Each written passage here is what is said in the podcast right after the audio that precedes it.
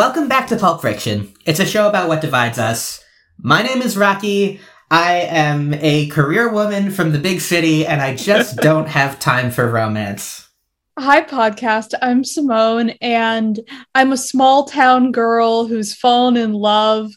And I'm ready to learn that maybe things are more complicated than just church and milkshakes. it's Valentine's Day, everyone. As we're recording this, it's Valentine's Day. As you're listening to it, it is a couple of days after Valentine's Day. But there's been a mix up with the hotels, and we've been forced to share a podcast. So uh, we're going to learn a little something about each other as we talk about the romantic comedy. Mm-hmm. Well, I would say, like, I guess I kind of have a bit of a controversial inclusion for the rom com because I would say the first live action movie that I ever watched was a rom com. It was Mm. Singing in the Rain, starring Gene Kelly. And I do think, like, that genre of movie should, it's a romantic comedy, I think. I just don't think it's like a modern romantic comedy. I think that genre of old Hollywood is part of the romantic comedy genre at large. It, it's an interesting thing to like put musicals into that conversation, musical comedies and that sort of thing. Because I think there there is a lot of an inclination to think about like old Hollywood rom coms and think about. I mean, we'll get into it like comedies and manners and screwball comedies, but like, Mhm. yeah, I guess Singing in the Rain is it's not a screwball comedy, but it is um, part of the comedy tradition of that time as much as the musical tradition. Yeah. And then I would also say that I guess I've been like I've been watching rom-coms from a really young age, the old Hollywood romance movies to I guess the movies of like my teen years like watching Legally Blonde and Clueless and stuff like that. And it's a movie genre that has a very special place in my heart. I think it's a lot of fun and I think it's a very good time. Love that. I feel like I was aware of rom coms and not really exposed to them when I was a kid. I think that uh, neither of my parents are romantics, especially. they, uh, neither of them are particularly rom com fans. I struggle to think of the first rom com I saw. In terms of an older rom com, I can't really think of one. The first like new rom com I saw was probably Warm Bodies which is which is a movie I think is very good and which uh, will come up as we get more into it. But um, yeah, it's something that has w- was sort of a later in life process for me. I feel like once I got into rom coms, I was like, yeah, these are good. But uh, I talk a lot on this show about how I grew up on the internet in the golden age of haters. But I feel like there's a the rom com hater train goes beyond that period in time. And it's just sort of like, it's almost a fundamental part of the genre that, like, it's tr- treated like trash. Yeah. I, I mean, it's really rom coms are kind of branded as being like for women. And I think that that partly goes along with like how they've kind of been trashed also by like critics a lot. Like you'll see like, like there's a lot of rom-coms that I don't think are like high cinema, but that I also don't think are any worse in terms of like their quality than an action movie. But you see critics giving the action movie a better review because it's not because it's not being made with an audience of mostly women in mind. And I think that just we tend to be predisposed to give harsher reviews to things that are intended for an audience that is not straight and man. Yeah, definitely. And um, I would also say that in the past few years, it's been something where, uh, th- I mean, there's definitely been a reevaluation of rom coms, I think, and I was trying to think of like what it's like. I had I had a thought about that, but um, there is more of a tendency to look at and appreciate new rom coms, and we'll get into the history. I think there's a lot to that. There's also, I mean, you can just look at like the films of uh, Nancy Meyers, for instance, where a lot of those were not well received when they were released, and now she is sort of considered a great auteur, even though she hasn't gotten to make a mo- to make a movie in like six years. I, I, I will also say part of that internet culture thing, I think part of the reason why rom coms don't necessarily jive super well with like internet hater culture is because rom coms tend to be, not all of them, and like there's some rom coms that I love that I would say are a lot like edgier and like a lot cooler, and that I would say fit into that kind of internet culture a lot better. But rom coms tend to be very like earnest and sweet and silly. And the kind of like, I guess everything has to be super cool and like hate on things that are kind of dorky doesn't really jive with that super well, I think. Definitely. Uh, and, but I do feel like part of the reevaluation of rom-coms there was a period i think in the early 10s this is really before the reevaluation of a lot of the like more genre typical rom-coms that came in the past uh, seven years or so but i think in the early 10s there were really like that was really like the peak of like so many rom-coms coming out and i think a lot of that comes from this thing we see if, if from the I mean we'll get into it from the late 90s into the 2000s of rom-coms that are geared towards young men and are kind of making an effort to be uh, cool uh, in that way. We'll we'll get into it. The thing that I was going to say that I forgot about is the I, I feel like the the rom com is in conversation with the idea of the chick flick, which is not really a thing that Mhm. exists anymore.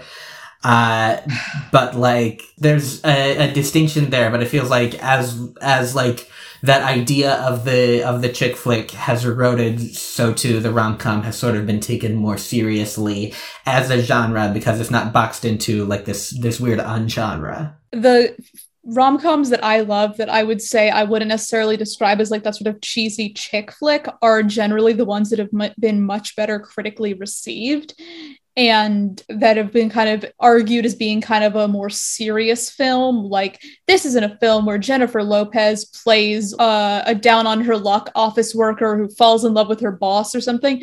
This is a serious film where serious things happen, and Jennifer Lopez is nowhere to be found. Uh, I I have some history. The romantic comedy starts, of course, in ancient Greece with the. You have the old comedy of Aristophanes, among others, that is uh, very bawdy and uh, satirical, often about politics and also uh, about sex and. Uh, yeah, just a real, a real silly, funny time that Aristophanes is having back then.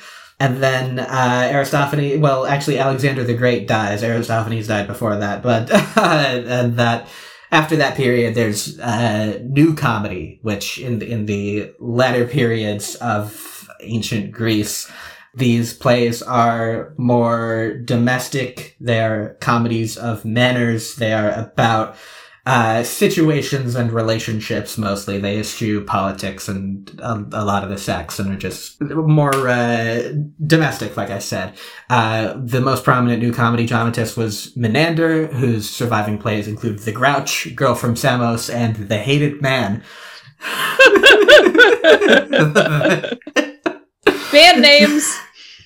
I yeah, I really do want to read uh, The Hated Man. I think like a third of it is is extant, but uh, sounds pretty good. The Romans liked new comedy. They adapted a lot of these new comedies. Terence and Plautus uh, were some of these famous playwrights who brought these Greek comedies to the Roman stage, and they sort of laid the groundwork for modern theater as well. Shakespeare's Comedy of Errors is based on Pla- Plautus's Menaechmi and Amphitryo, which are adaptations of new comedies. So Plautus and Terence's comedies were tremendously popular during the Renaissance, and that laid the foundation for Shakespeare. It laid the foundation for Moliere's uh, comedies. Shakespeare's Much Ado About Nothing is considered the first comedy of manners, and Much Ado, Merchant of Venice, and A Midsummer Night's Dream are considered by some to be sort of prototypical rom-coms, stories that sort of laid this narrative foundation for the rom-com. Yeah, I mean, I kind of I really like that. This is I guess partly where I start knowing more because I have to say I do not know that much about like the Greek romantic comedy. But one of the things that I've always loved about Shakespeare is that if you see it performed, it's actually pretty accessible. Like Shakespeare was not, for the most part, writing things that were super difficult to understand. It's just that most people don't have the easiest time reading Elizabethan. And it makes a lot more sense if you see it performed than if you just study it in class. And if you're seeing it performed by people who are good at it with the comedies, they're still really, really funny. And most of them hold up pretty dang well. And I, I feel like that kind of accessibility is part of why I would personally consider him to be such an important part of the romantic comedy tradition, is because it's accessible stories. It's not stories that you have to like necessarily think on a really deep level to enjoy, but that you can if you want to and you can still have a good time. I think you can think of the way that Shakespeare, like, there were elements of like his popularity and his patronage that sort of pushed him into this position, but like, most of his shows have drama and comedy and action and you know like, like like a little something for everyone. He is sort of working in a formula not dissimilar from marvel i guess you could say uh you know uh for its time. But uh I, I mean you know these plays in particular i think you Mhm. can definitely see. I and you know that element of performance and romance in performance there's obviously this separate tradition of romance novels that's a whole that's a Mhm. whole separate thing but i think shakespeare the sort of again bawdy elements and the the you know physical on stage comedy uh elements thrown in there as well as these dramatic layers of romance and these stories that like you said are very accessible and have been you, you know can be adapted to the modern day so easily but also just on Mhm. their own uh still resonate Yeah, that that's one of the things that I'm often very sad about is that people kind of grow up thinking of Shakespeare like they read it in uh, their high school English class and they don't really enjoy it very well because I just really think it's much harder to read Shakespeare than it is to go see it performed well. And if you see it performed and not well, that's only going to like reinforce your opinion of it. Yeah, I think there is an element of like not only how Shakespeare is taught today, but also how it's performed by some. Some, and I think you can also look at the. I mean, there are a ton of great Shakespeare performance performers who I know, but you can also, I think, look at Shakespeare films as another example where there there have been a lot of standout Shakespeare films, but I feel like the ones that are sort of called upon, you know, a lot of these Kenneth Branagh adaptations are considered kind of canonical, and they're, I think, they fit into an academic uh, context more so than like an enjoyment context. you know, Yeah. we'll get into the teen movies that are adapted from Shakespeare, but in terms of more straightforward adaptations, it's yeah.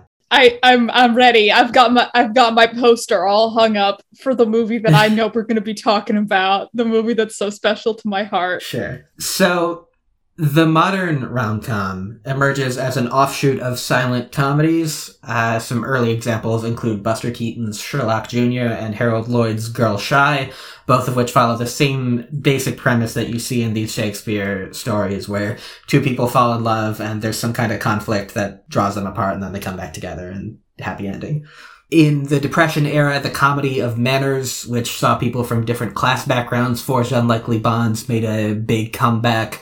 Prominent examples include City Lights and It Happened One Night, which was the first film to sweep the five most prominent categories at the Oscars. And It Happened One Night is sort of considered the nexus point for the screwball comedy which incorporated elements like, like like you know it had these these elements of romance and comedy but it also incorporated the battle of the sexes and fast-paced dialogue and again sort of a, bawdy sense of humor and some slapstick. It's like a, a, a farce of these romance tropes Mhm. that is also kind of doing a serious romance and that takes us into the era of My Man Godfrey, His Girl Friday, Bringing Up Baby, films of George Cukor and Preston Sturges. This is the the old Hollywood. I, I mean, the the screwball, which is sort of the like the earliest form of the rom com in a way. Yeah. I mean, I I love a lot of those movies. I grew up watching a lot of them. I had um a childhood where uh, most of the movies that I watched were movies from Turner Classic Movies. Um Hmm. because my parents for some reason were like, "Yeah, we're going to show our 5-year-old His Girl Friday." That's a normal movie for a 5-year-old to watch. Yeah, I mean, I'll admit to having not seen many of the many of the films of this era. I did see um is it is it the Lady Eve, the Preston Sturges one? Um, Yeah, the Lady Eve. That's my good one. mom my mom wants me to watch that one we were we watched um oh what was it what did we watch we watched um i married a witch which is another one of these movies and then my mom immediately started peer pressuring me that we have to watch all these preston Sturges movies Yeah. He's great. I found out in doing this research that his last movie, which came out in 1955, was called The French, They Are a Funny Race.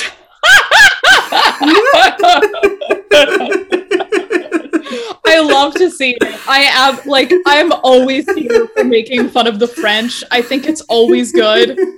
I absolutely love to hear it. I love to see it. Um Pretty I guess good. like the the movies that I the comedies that I love my favorite comedies from old Hollywood, I wouldn't necessarily qualify as like screwball because I would think of the Thin Man movies because those are just Oh, sure. so good. And they do kind of have a central romance between Nick and Nora, but like their romance as husband and wife is much more secondary to them kind of having like fun banter and like being kind of a like detecting duo. Yeah, I I I, I haven't.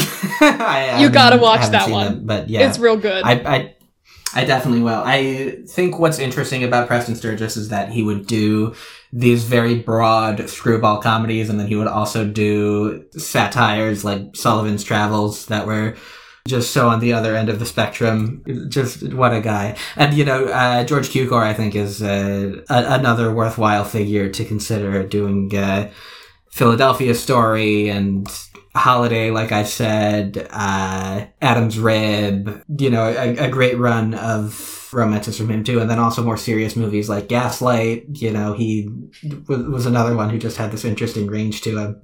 I, I just for a second I thought you were gonna say like gaslight gatekeep girl boss. The trilogy.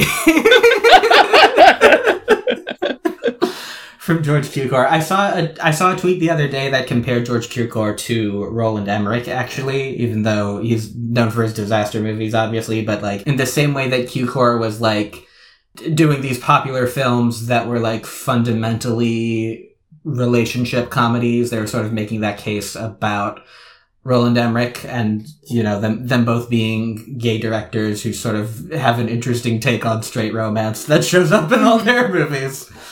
Um, I will also say, I don't know if this is in your history, so stop me if it is, but I would also personally argue for like films like the Fred and Ginger um, musicals and Oh, Singing sure. in the Rain and On the Town. I do consider those like musicals to be rom coms. And I also think that this goes outside of film, but I do think a lot of just musical productions would qualify as rom coms. I think that musicals and rom coms kind of go hand in hand very easily because they're both genres that you kind of have a lot of fun with and they're usually kind of earnest and silly and sweet and you know like good vanquishes evil in the end and there's a big tap dance number where Fred Astaire dances on the ceiling, you know, that classic rom com trope. Um, yeah, we've all been there. Yeah. w- You know, when you're in love and you dance on the ceiling, it's wonderful. Sure. That is also, I would say that that film, which is not a Fred and Ginger, that's um, Fred and Jane Powell,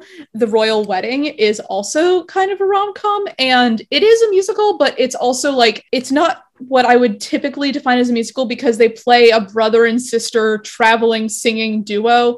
And all of the musical numbers in that movie, besides Fred Astaire like tap dancing on the ceiling, are for the most part numbers that they perform on stage. So it's not like quite a typical musical, but it is still definitely like a, mu- a musical movie. And it's a very good movie. That's an interesting perspective, and it's not something that's in my history, but I think that, like, I mean, I think the early Rogers and Hammerstein musicals definitely draw directly from that Shakespeare tradition Mhm. that, that that we were talking about. So I think you can you can definitely see them as cousins at the very least, and then the fact that they were you know Hollywood was producing these screwball comedies and musicals so much in the same vein, like there's definitely a conversation being had there. Yeah.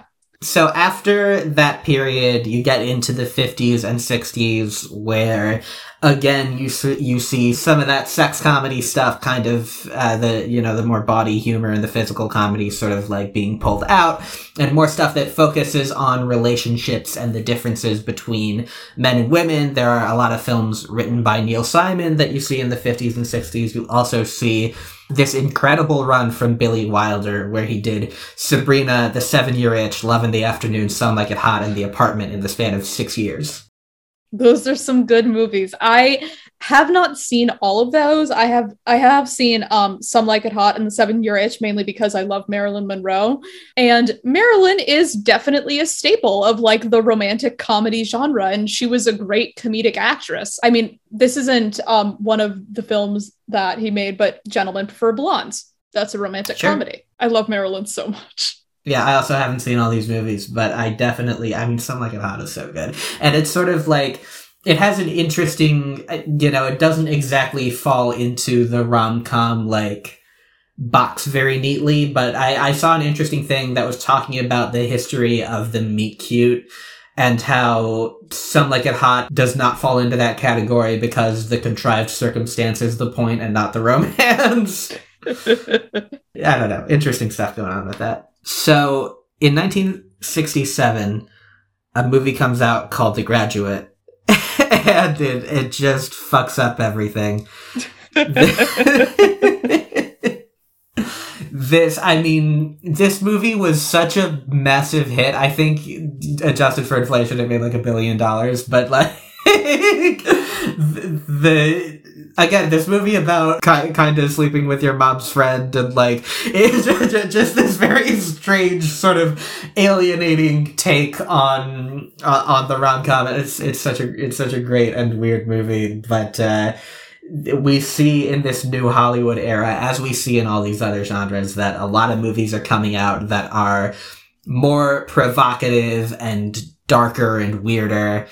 Um, and there are also, I mean, there are a few great movies from this period that are sending up the screwball comedy, like What's Up Doc is, is phenomenal. A New Leaf is amazing. The, you know, some, some great films in that regard. And then you also have a lot of these movies like Harold and Maude and Annie Hall that are just sort of doing these, uh, uh, just provocative, uh, stuff with the, with the genre. I, I will say, like, um, the other movie that I immediately think that I thought of when you mentioned Annie Hall is one of the first um, Woody Allen movies, which is What's New Pussycat, which has Peter Sellers, and it is an extremely weird movie.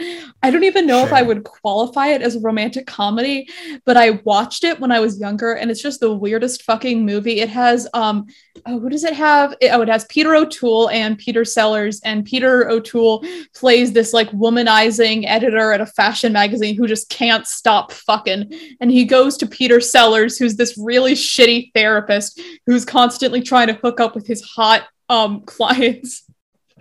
Yeah, I feel like this is an important element of New Hollywood and also of the modern romantic comedy that gets left off the table a lot is these Borscht Belt comedians with this like distinctly like bizarre and neurotic and, self-aware take on everything, but but romance also. And I think you see you you see flips of the rom com. I think in a lot of the Mel Brooks movies, you see it. Uh, obviously, in a lot of the Woody Allen movies, I would especially shout out uh, Love and Death, which is a parody of like Russian novels. that is, that is uh, that that has some interesting stuff to say. I mean, The Graduate was directed by Mike Nichols. Elaine May did uh, New Leaf, which is about a guy who uh, is trying to kill this woman to because because he has a bunch of debts, and then they they end up falling in love. that that classic rom-com setup.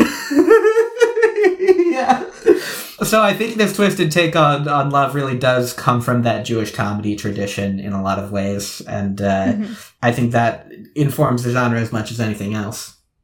That really does begin to take us into the modern era of rom coms where, like, sort of all of these things mixed together. You see in the 80s that rom coms start to do uh, really well at the box office. In 81, you have Arthur and the Four Seasons both finishing in the top 10. In 82, Tootsie is the second highest grossing film of the year. It made more money than any movie that year except for E.T. it's just wild the kind of movies that used to make money. You know, I, I was watching. Sometimes I'll see a, a movie like The Card Counter and just be like, man, if this was 1980, this that would be a huge hit. yeah, they couldn't make Tootsie today. They couldn't. Uh, well, they they tried to. They tried to put it on Broadway, and it didn't go so good. Yeah, well, it ain't easy. But we we see a real like boom in the genre coming after that. We first of all have these early teen rom coms like Valley Girl and Pretty in Pink.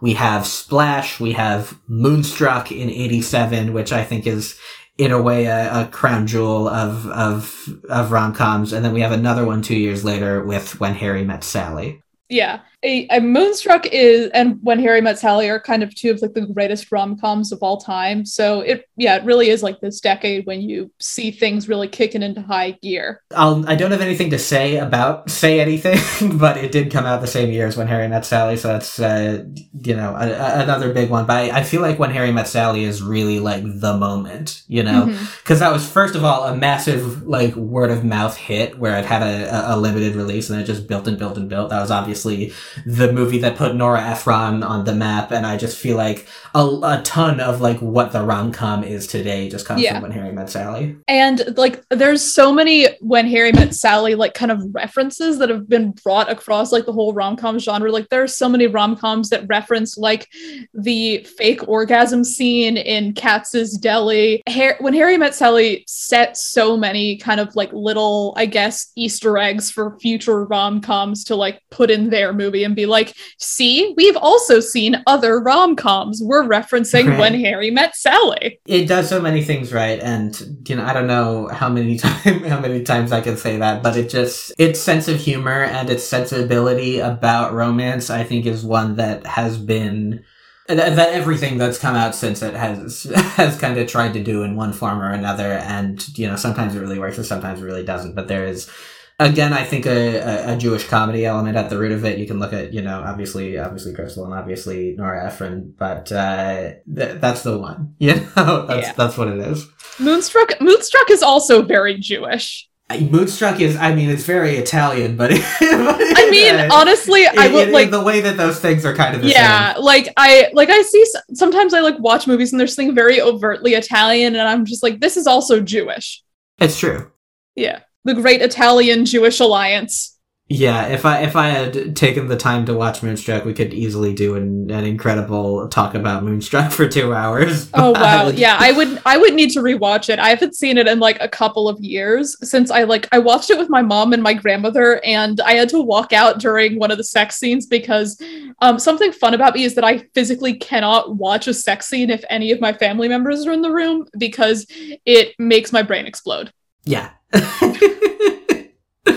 Nothing wrong with that at all. I mean, I mean, Cher and Nick Cage is such a.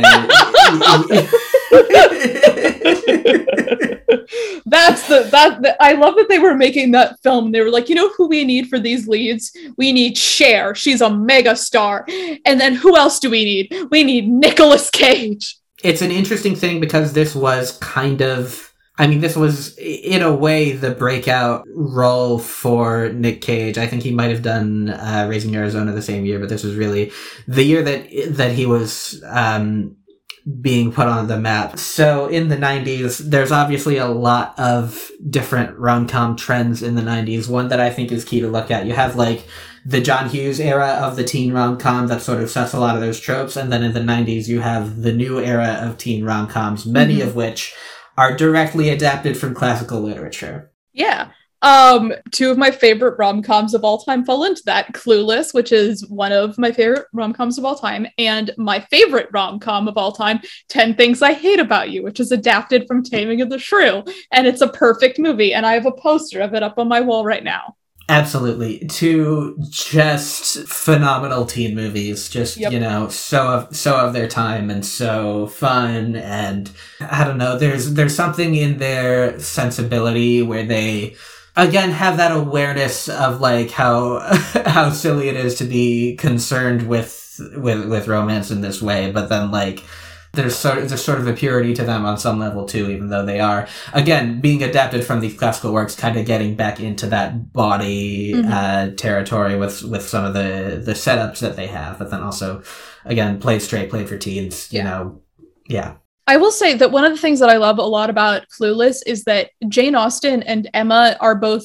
I think of Austen as a very funny writer, and a lot of modern adaptations of Austen that are personally not my favorite are the ones that haven't really ever seemed comfortable with that humor. And Clueless is an Austen adaptation that I frankly think is kind of very faithful to the spirit of Austen, and that is a very funny movie, and that it keeps a lot of that humor in. And one of my um this is like genuinely i think the hottest take about movies that i have and i think i might have mentioned it on the podcast before but i'm not sure. I am not that big of a fan of the Keira Knightley pride and prejudice because it is shot in such a way that is like it reads more like a bronte adaptation than an austen one. Like there's like all this like brooding long shots in the rain it feels very gothic to me and it's also just not very funny and if i go and see like an Austen adaptation i want to have at least one solid moment where i'm just like oh this is so funny i'm Mhm. going to laugh now I feel like it's sort of the same thing that happens with a lot of the like straightforward Shakespeare adaptations, where they're just kind of um, not willing Mhm. to, you know, get silly with it.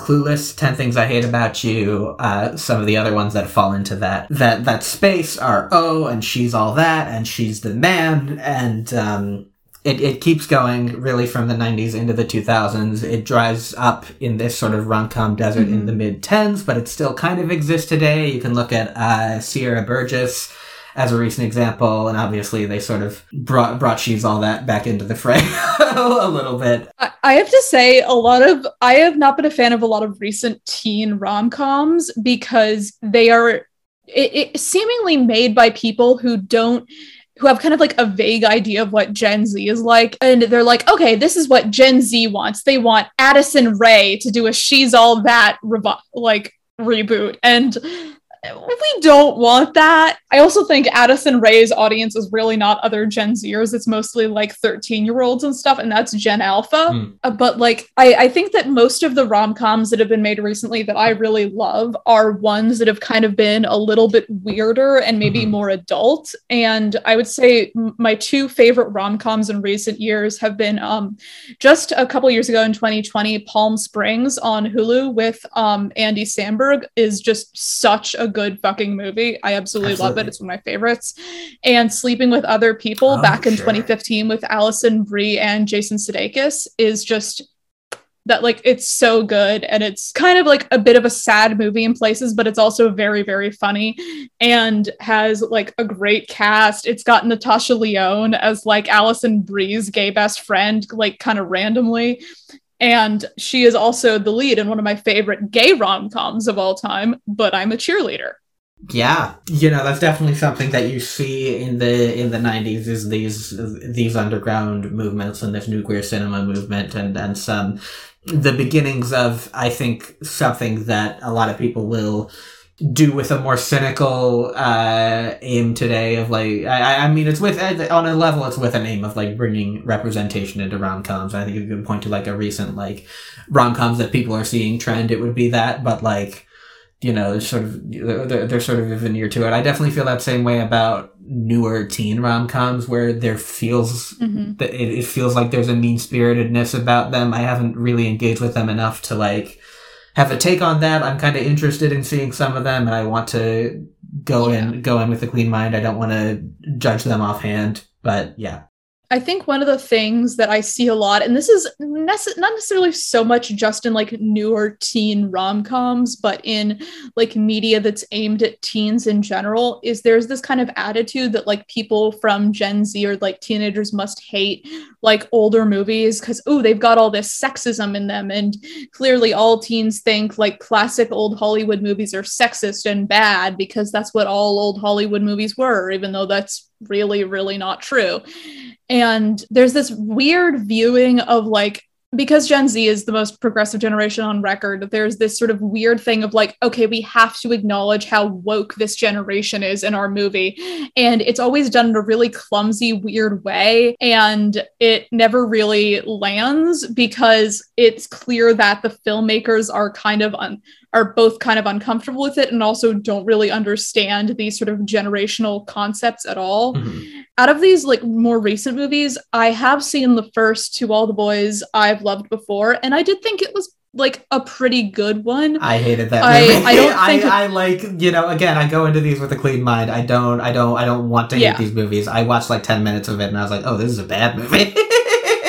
That's fine. Yeah, I mean, like I I thought it was generally fine. I think that um Lana Condor is a much better actress than Noah Centineo is of an actor. Mhm. And I think that she does a really good job in that movie as like this kind of like cute teen girl who you want to cheer for.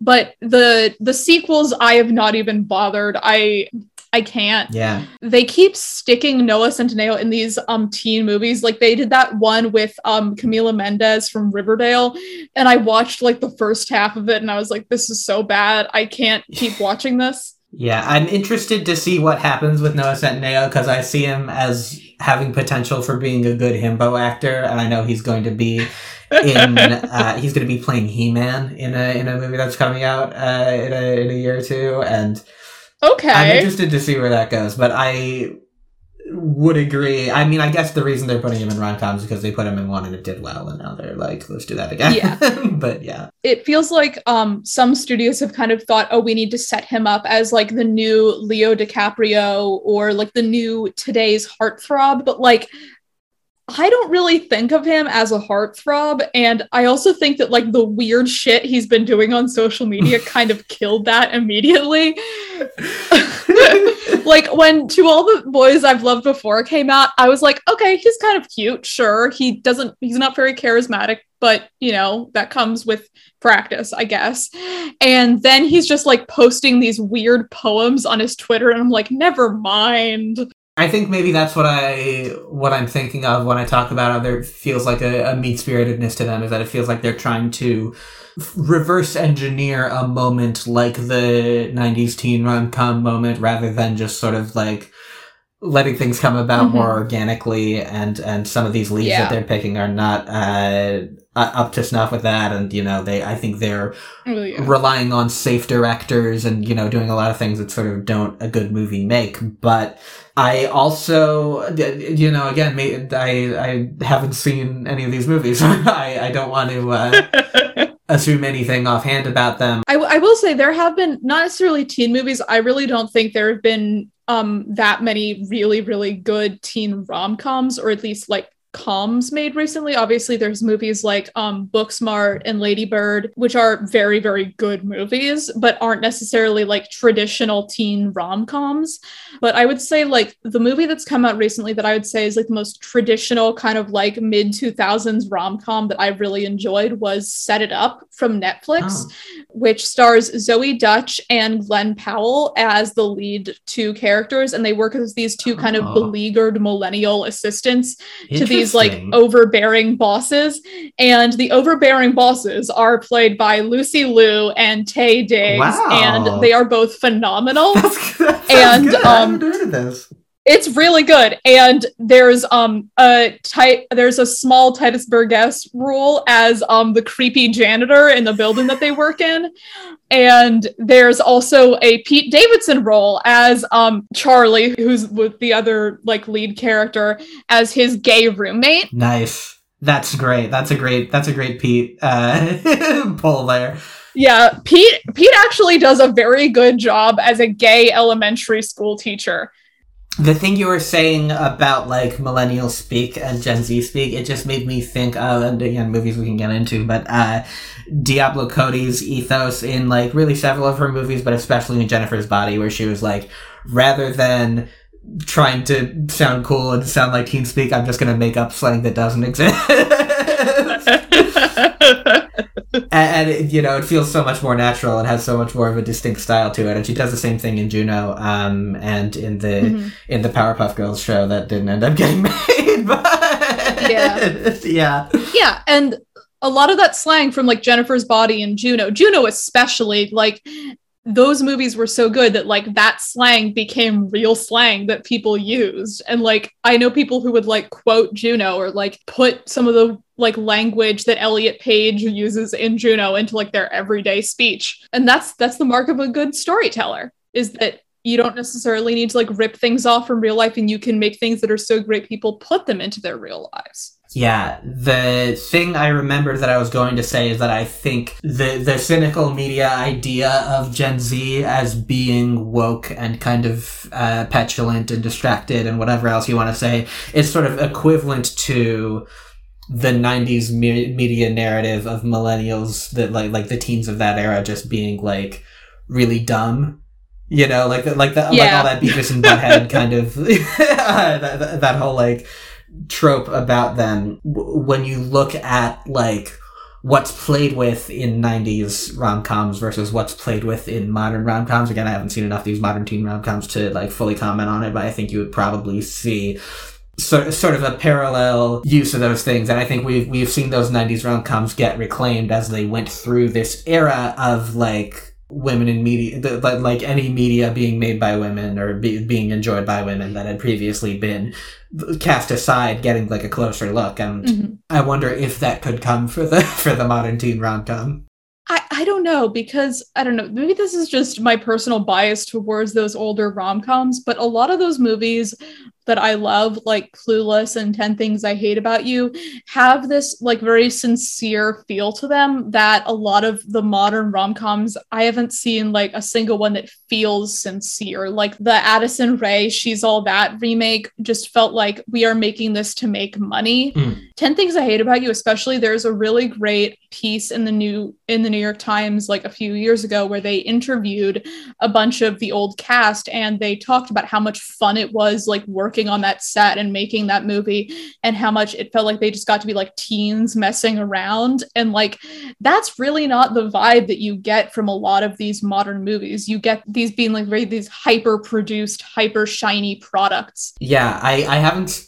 I talked about Sierra Burgess earlier as an example of uh, one that is adapted from uh, fr- fr- from obviously it's from Cyrano, but uh, I I haven't seen that all the way through, but I remember it being one that I was like, oh, this is pretty good.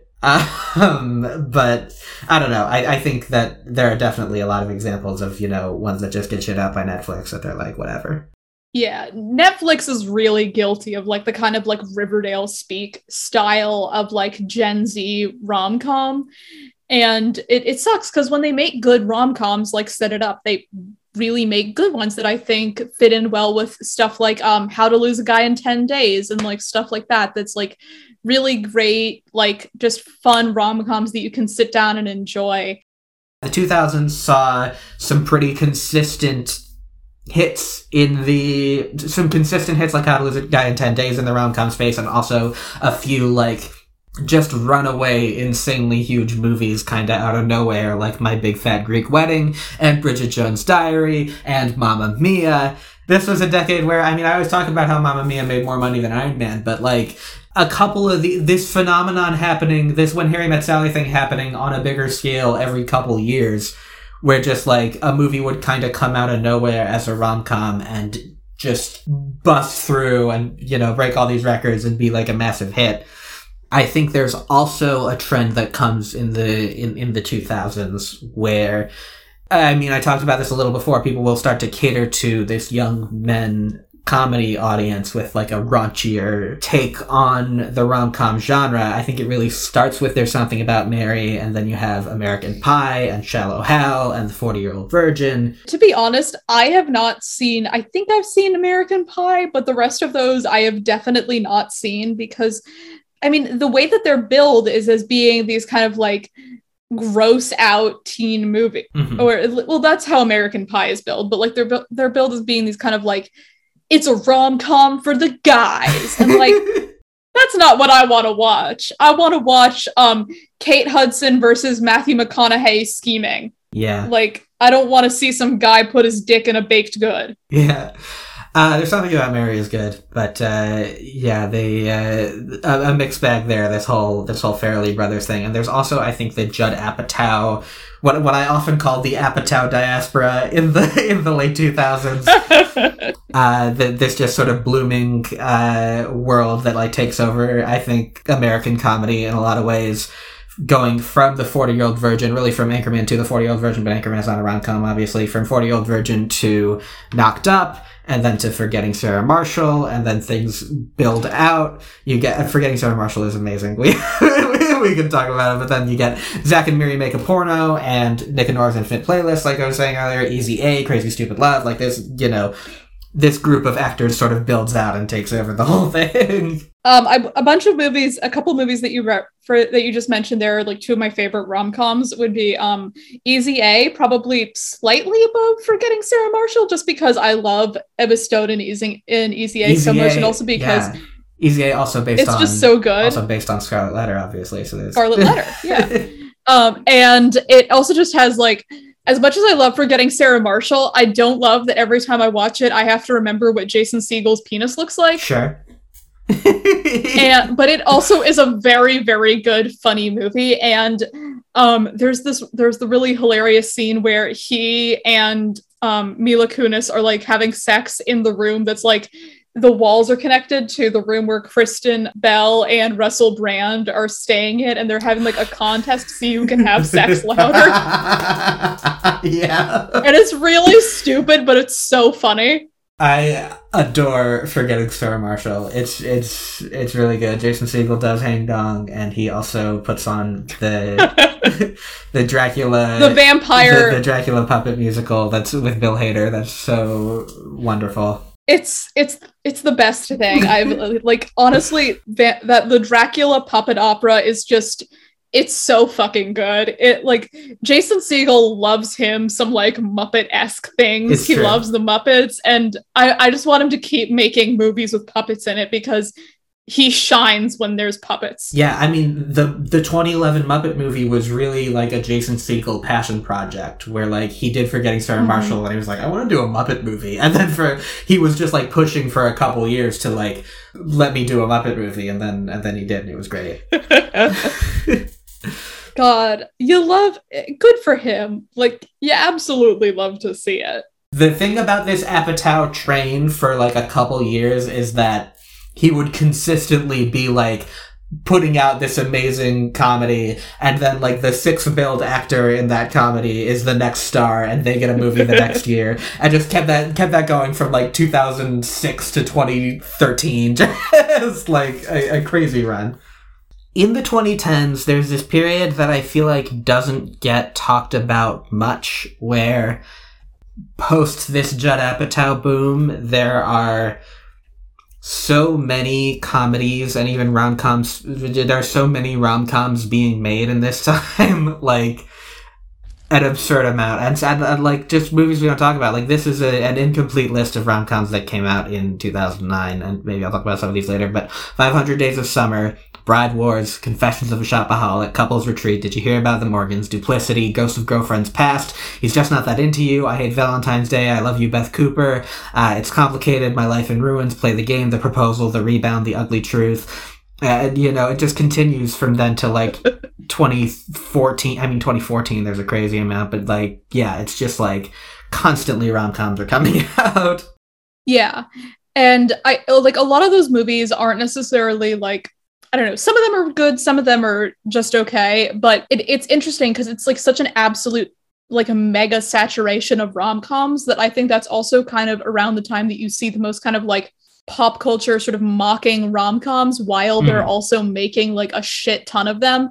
That's when you see like a lot of people kind of like looking down on that genre of movie and like those sorts of stories and also that you also kind of get this narrative that they're not feminist enough and then the people who are saying that they're not feminist enough are being told that they're buzzkills and then it's this like whole big thing. Yeah, and there's this this weird sort of double-edged thing to it where there are rom-coms like Silver Linings Playbook that are, you know, getting huge amounts of acclaim and making a lot of money and yeah, that obviously nominated for Best Picture, nominated for a bunch of Oscars. I think I think Jennifer Lawrence might have might have won for that.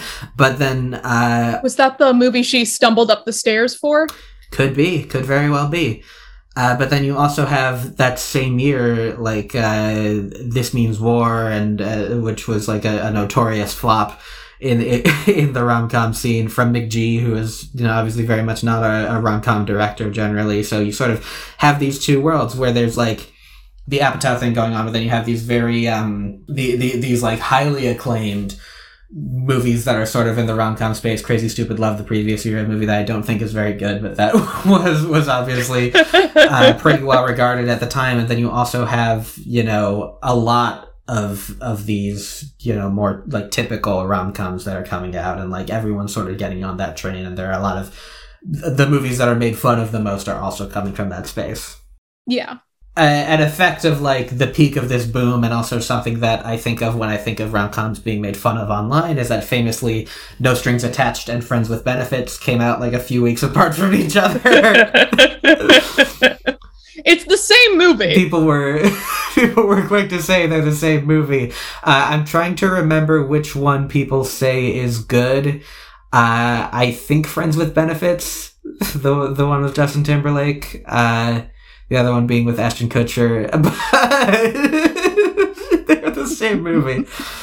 I think what happens after that, there are like diminishing returns on some of the rom-com stars that people are looking at and obviously there are some of these notorious flops that happened during this boom but i also the, the the obvious thing is that hollywood studios become increasingly focused on these tentpole mega franchise you know cinematic universe opportunities and the mid-budget comedy kind of dies on the vine in the mid uh 2010s and so there's just a couple of years there where there are, there are rom coms coming out at that time. I think of um, Trainwreck as an example of, of, of one that definitely made money, but then there's also like again a few big flops that come at the outside of that, like This Is Forty and the Five Year Engagement and Admission, where this this Apatow thing is drying up and uh, like nothing Mhm. else is really working. Um, people for a couple years there are just like not investing much in comedy, let alone in rom coms, and it's just seen as something that Mhm. like people aren't going to turn out for. Yeah. One of the things that's interesting in those in these kind of past two years is the rom-coms that I think have been successful.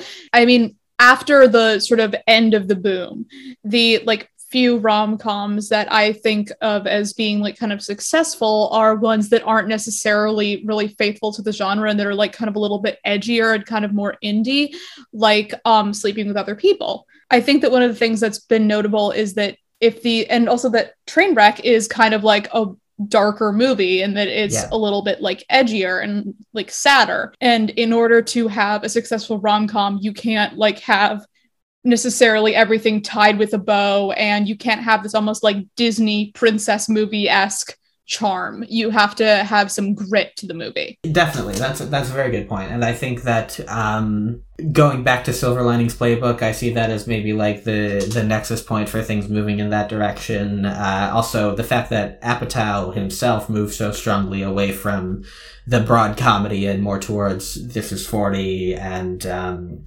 Trainwreck and uh, and and then Big Sick after that, just you know moving away from. I think maybe seeing that his cloud is drying up, but then just sort of moving towards like more dramatic fare. I guess his first one is Funny People. You could even point at that as a as a as an origin point. But uh, there's definitely, I mean, other than that, there's like enough said in and uh, and uh, seeking a friend for the end of the world, and there's you know this th- these sadder rom coms that are that Yeah. that are finding an audience where the the big you know Adam Sandler stuff is not is not really coming together.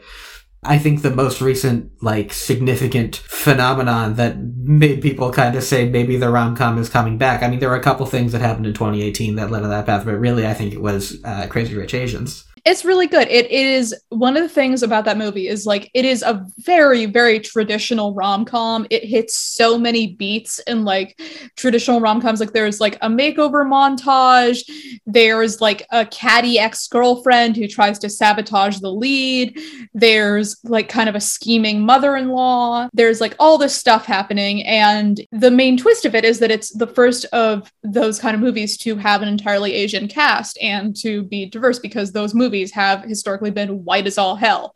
Mm-hmm. Although we did not touch on this, there have also been like the specific kind of subgenre of black romantic comedies sure. and comedies that are being largely produced for a black audience with all black casts but those weren't really being marketed at all to like quote unquote mainstream white audiences yeah, I think you can fit a lot of them into the same. I, I mean, yeah, there's definitely a separate phenomenon in the era of to, Love Don't Cost a Thing. There's definitely like you know, there's that era of the black rom com where there's definitely like a whole scene yes. happening there. I think in this uh, more recent kind of Tyler Perry era of, of the black of the black rom com, you can kind of put it into the same box as this like everyone's doing rom coms thing. Think of like Think Like a Man and you know any of the stuff in that sort of canon uh, mm-hmm. can sort of be put in the yeah. same shelf as people tend to put them on the same shelf as like the Adam Sandler rom coms. I don't know if they necessarily belong there, but yeah, yeah, and I I think Crazy Rich Asians is probably one of like it is definitely one of the best like traditional quote unquote rom-coms that I've seen in recent years and I read the book as well. I think the book is pretty good. I think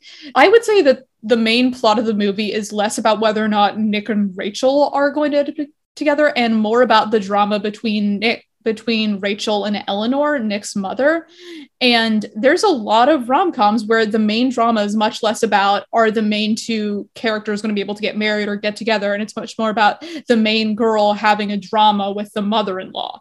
Like there's mm-hmm. a Jennifer Lopez movie, Monster in Law, with Jane Fonda as this yeah. kind of like cartoonishly evil mother in law. Yeah, baby.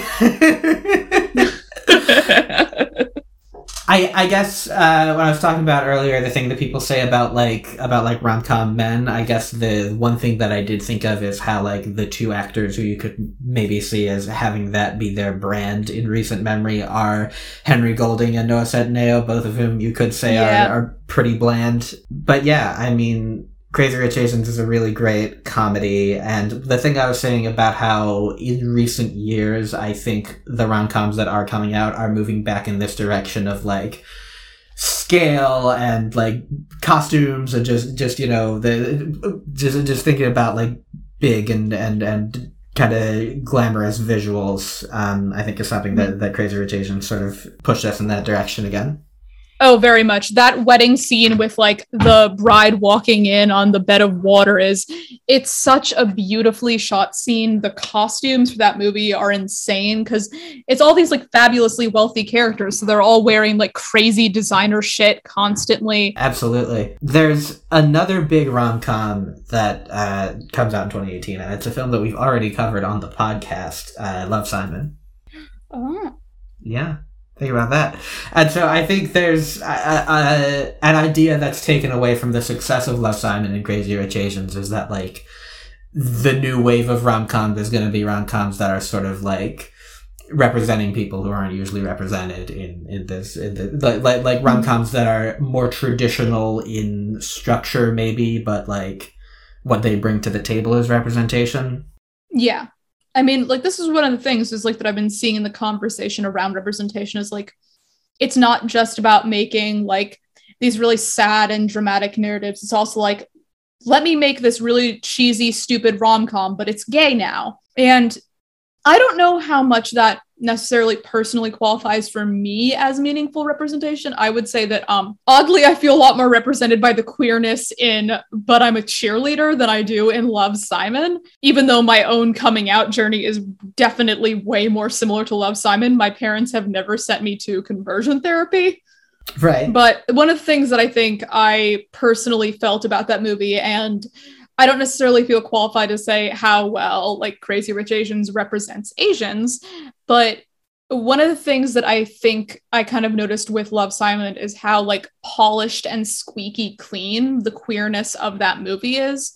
and how that felt kind of like it and this has been like something that I've noticed with a lot of like representation things in popular media is that it always it always feels a little bit too shiny and plasticky and easily consumable for people outside of that minor- minority to consume. Yeah, and I you know, we did a whole uh, again, we did a whole episode on Love Simon. I definitely have thoughts on it. I like Simon as a character and I like Nick Robinson's performance a lot, but like Mhm. I think you can point to a lot of the great I, I mean, as we're looking at this history, you can point to a lot of the great stuff in rom coms coming from a self awareness you know, again, from this tradition of Jewish comedy, sort of undermining tradition in, in a way where th- this recent wave, if you look at Crazy Rich Asians and Love Simon as part of the wave, is like doing the most straightforward version of the genre, but the subversion is who's cast and who, and like, and Mhm. like, you know, the, these surface level elements of the characters rather than exploring them on a deeper level than that. Yeah. So in 2019, uh, there's a bit of disaster. There are five big rom coms that come out, really, really six, and they all kind of flop. Uh, Long Shot, Last Christmas, Isn't It Romantic, What Men Want, and Yesterday all sort of, sort of notoriously don't do well. Uh, Always Be My Maybe was kind of a hit for Netflix, but it also I think underperformed their expectations at uh, uh, on a level. Yeah, a moment coming right after these two big hits in 2018, where I think the the the industry sort of pulled back, and I think what we see in the past two plus years is. The, I mean, the vast majority of rom-coms that have come out since that have been on streaming. I think "Marry Me" is the first, which was released this week and which I saw yesterday, and which we can talk about, is the first theatrically released rom-com since 2019. Yeah. I mean, we don't know how much COVID is uh, is going to have affected these movies. And God, I I just I know there's going to be a rom com where COVID is a main plot point. I just I know it's coming. I'm I'm bracing myself for it. I'm girding my loins, Devil Wears Prada style. Ugh, it's going to be so bad. Um, I, I will say that some of personally my favorite rom-coms that have come out recently and that my favorite rom-com that I mentioned previously that's come out in just the past couple of years which was Palm Springs was on Hulu. I don't think people think of like Hulu movies on the same level that they think of like Netflix movies, which is a Right. shame because Palm Springs is a really fantastic movie and it it's definitely one of those like edgier rom-coms where it's like kind of, you know, dirtier and like weirder and like the main crux of the movie is they're like stuck in a time loop groundhog day style Mhm. but it, it's it's a very different movie to anything i've seen in the genre and i really enjoyed it and i wish more Yeah. people have seen it because it's really good Yeah, I mean, I'd, I'd point to another Netflix rom-com or Hulu rom com that I think is really good, Happiest Season, Mm. Which came out I think the same year as Palm Springs, and uh, you know, I think had been seen like like marketed itself as a representation film, but I think really was character driven in a way that in a way that Love again I like the character of Simon and Love Simon a lot, but I feel like that movie is really driven by this is the gay teen rom com, and I feel like Happiest Season has a lot more like fun character stuff going on, and you know Mhm. Well cast, great performances in that one. Yeah, so I w- w- would point to that as another example of a, a recent Netflix rom com that was good. There were two rom coms released this week. One of them is the one with Charlie Day and Jenny Slate on uh, Amazon, which I have not Ooh, seen. i gotta watch that I, I do have to see that. it. I've heard that it's charming, but it's kind of shot like a TV show, in which is uh, often the case with some of these modern ones. I did see the one that was released in theaters, "Marry Me" with J Lo and Owen Wilson. tell me about it i i have not seen it because i don't go into movie theaters right now Yeah, it is. I I really liked it a lot. It, it's really fun. I think it brings some of that glamour that I was talking about with this like post Crazy Rich Asians thing. A lot of J Lo's outfits are very just just like well designed and cool. There's you know a lot of some big scenes that take place in on like stadiums with massive crowds, and they're like part of you know she's playing a version of herself, and they're part of her like uh, concerts. And yeah, the plot is so sweaty in that really fun rom com way where it's just like yeah, she you, you know everything's so contrived to make th- to make things happen. Uh, but like J Lo has obviously al- already proven herself as a great rom com star. Owen Wilson has done a couple, but like just I, I mean their chemistry is great and i think part of the reason that it really works is the fact that a owen wilson is so great at playing some guy like- and so much of the charm comes from the fact that like j-lo is this pop superstar and owen wilson is some guy and they are sort of like coming to realize that they're not so different It's it's it's a it's a rom com for Pete Davidson and Kim Kardashian. Exactly. That's what it's all about. Uh, I also Maluma plays the uh, the guy who she was going to marry, and like he doesn't have too many scenes, but I do think that he, you know, I was kind of impressed with his performance in it. Uh, Sarah Silverman is the gay best friend for for Owen Wilson, and uh, a, a fun Sarah Silverman performance too. That's great. I I'm I'm enjoying that there's a bunch of these recent rom-coms where there's like a gay best friend played by a comedian who I wouldn't really expect to play a gay best friend. Yeah, I I I, I love the idea of Sarah Silverman as a gay best friend. I hope it's I enjoy it as much as I enjoyed Pete Davidson as the gay best friend. she does she does good stuff. She uh, th- there's sort of a bit with her character where she's like her plan is to take her girlfriend and her girlfriend's ex-girlfriend to the J-Lo concert. and she's like gonna propose and they've been dating for two weeks and then like three days later they break up and then she so she takes Owen Wilson and his daughter to the show instead. Fun stuff. I really, I loved that movie. Uh, so, as I said, I have sort of a, a loose list of favorites, and you have yours as well. I don't know if there are any from your list that we haven't uh, touched on yet. Um, well, actually, there is one kind of notable exception that we haven't discussed yet, which is um, literally every other movie but this one, um, Legally Blonde. Hmm. An interesting case. I don't. I I I, question whether I I made this movie kind of like randomly, and I I made this like um list of like my favorite movies kind of randomly, and I do think Legally Blonde is supposed to be a rom com, like Hmm. one of the whole, but it's kind of like it's like a rom com gone wrong in a lot of ways. Like it, it, it, it kind of starts with this very traditional premise of she's going to get her man back. And then it kind of devolves into like Elle's real romance in that movie is not really with Emmett or Warner or even Selma Blair's character. And I actually did see there were some potential endings where her character and Selma Blair's character, Vivian, might have ended up together. Hmm. Elle's real romance in that movie is not with any of those characters. It's her falling in love with a career that she loves.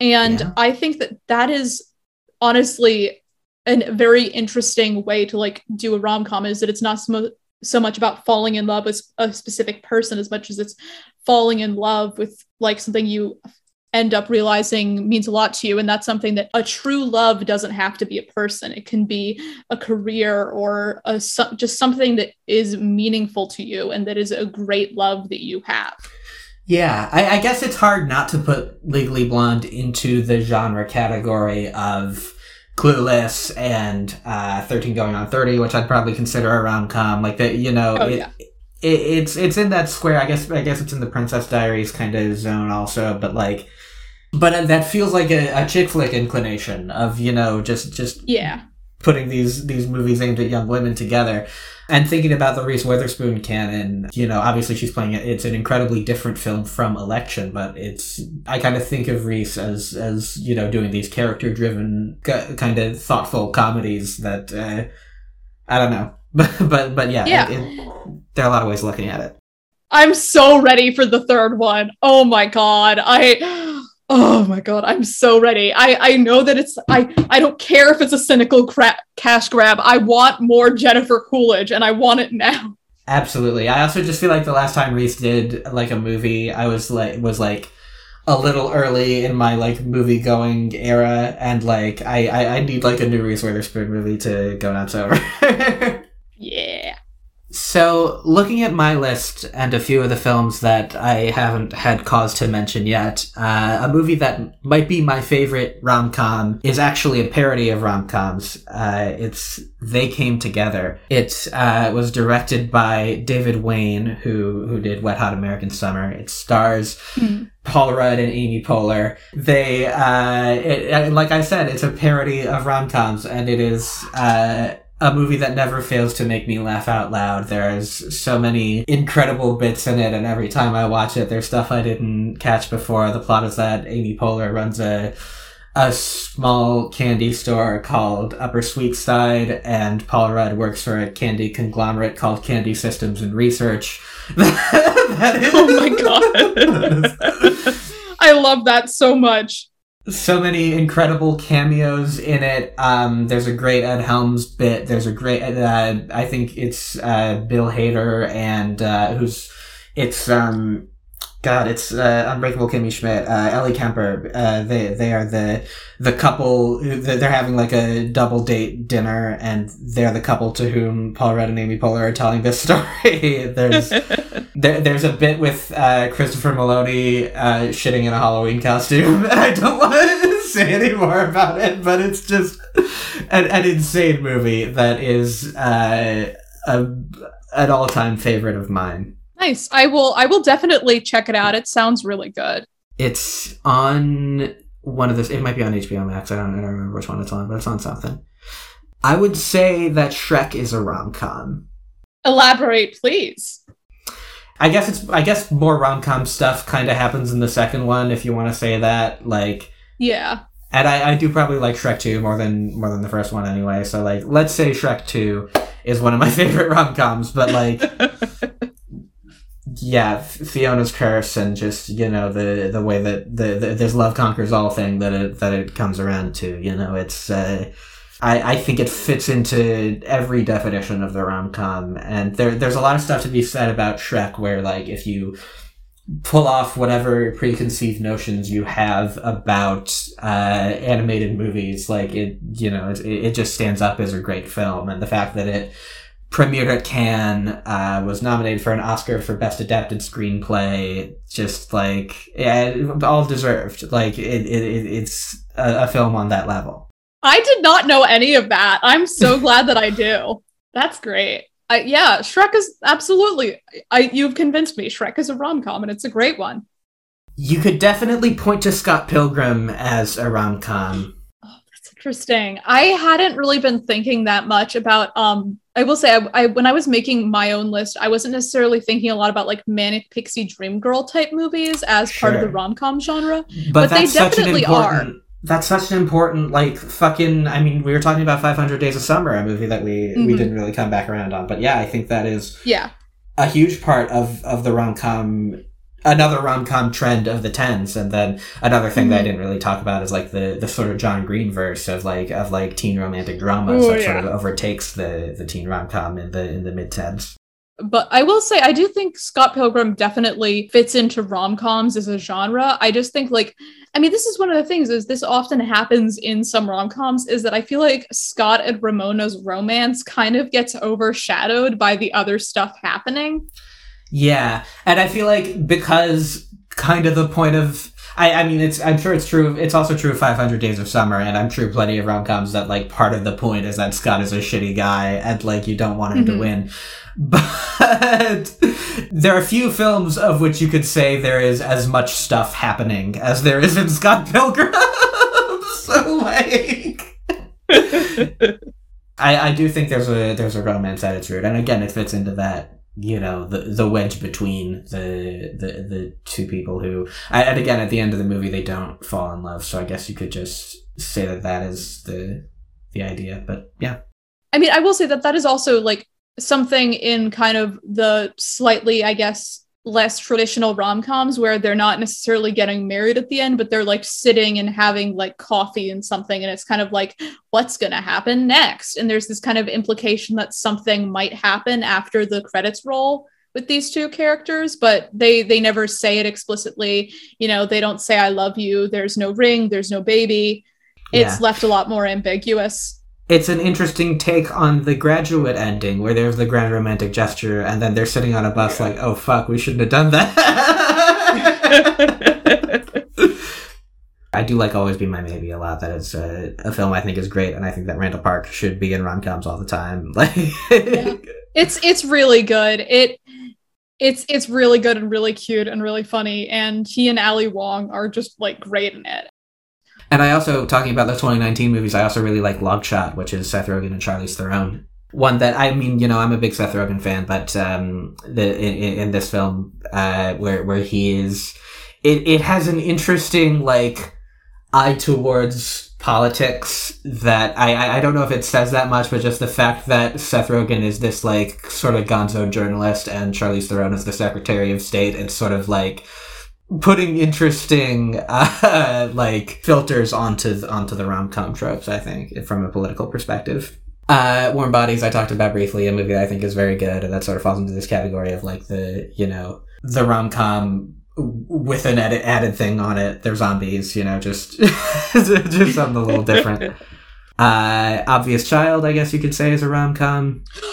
Oh my god, how did I forget about Oh my, I'm so mad at myself right now. I love Jenny Slate so much. That's one of my favorite movies. How did I forget?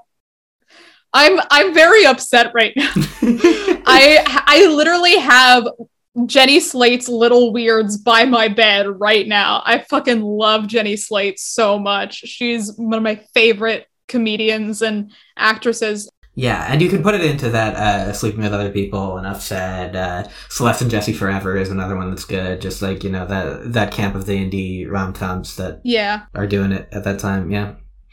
A, a great one that I just recommend, and a really weird one, is Destination Wedding with Keanu Reeves and Winona Ryder. Okay. Yeah, it's it's from 2017, and the premise is basically they they are just like the two worst, most misanthropic, annoying people in the world, and they are just it's just them talking the whole movie, basically. like a really it, it's kind of it can be an uncomfortable movie and it like like is is just like kind of a dark and weird rom-com but like less in the way where that some movies like seeking a friend for the end of the world is obviously like it, the world is ending this is more just like these are two shitty people who are perfect for each other and it's, it's great stuff Yeah, I mean, um, that's sleeping with other people. It's these two shitty people who end up being perfect for each other. uh, I Love You, Philip Morris is one that I would definitely shout out. That's uh, Jim Carrey and Ewan McGregor. I, I mean, another one was sort of a dark turn on the on the genre, but yeah, just a really great performances from both of them and uh, a fun story. Uh, in terms of Nancy Meyers movies, I like The Holiday a lot. And then uh, top five is one that I would really recommend. That's Chris Rock and Rosario Dawson. It was also directed by Chris Rock. Uh, it came out in 2014, and uh, sort of in the "Marry Me" vein, Chris Rock is is playing you know a superstar comedian.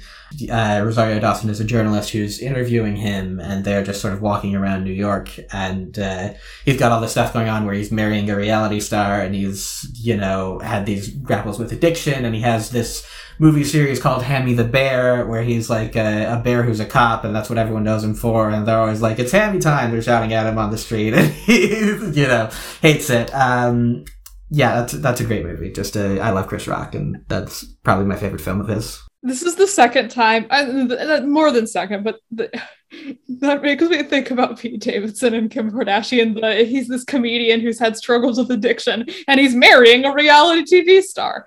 Although Pete go. and Kim Kardashian aren't getting married, at least as far as I know. I think that would kind of crush me. They definitely aren't. I, I would like. I'm sure they're having fun, but it, yeah, that's not. Yeah, I, I, I, I still don't know what to make of that relationship, but it is funny how upset Kanye is about. it. It is. Uh, I guess we didn't talk about Pretty Woman, which is a, a great classic rom com. She's Gotta Have It is is one that I would definitely shout out. Yeah, I would say Coming to America is a rom com. yeah, There's some of these that I'm shaky on. Like I have, uh, what do I have? I have Raising Arizona on here, and I'm like, you know, it's about a couple, but I don't know if I'd really call it a rom com. But well, but Coming to America, I think is very much like a rom com. like it's it's got everything. Yeah.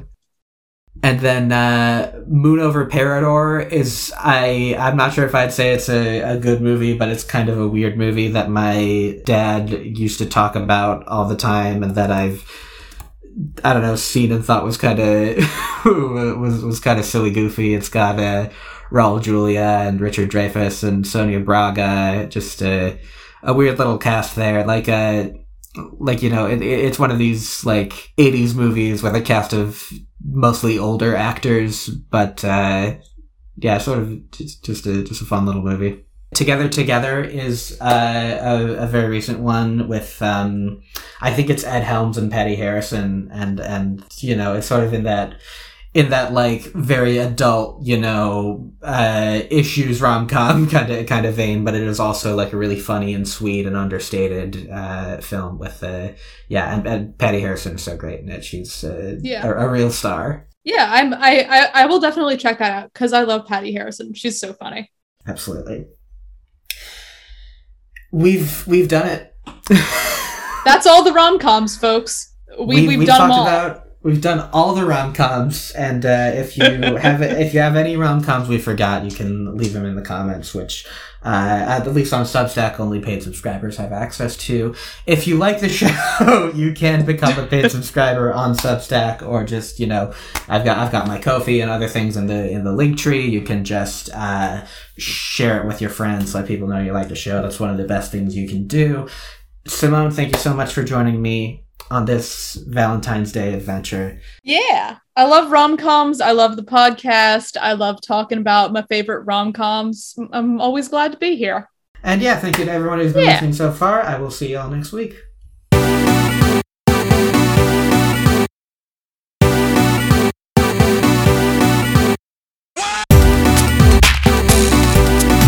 I disagree. I disagree, Gary. I disagree,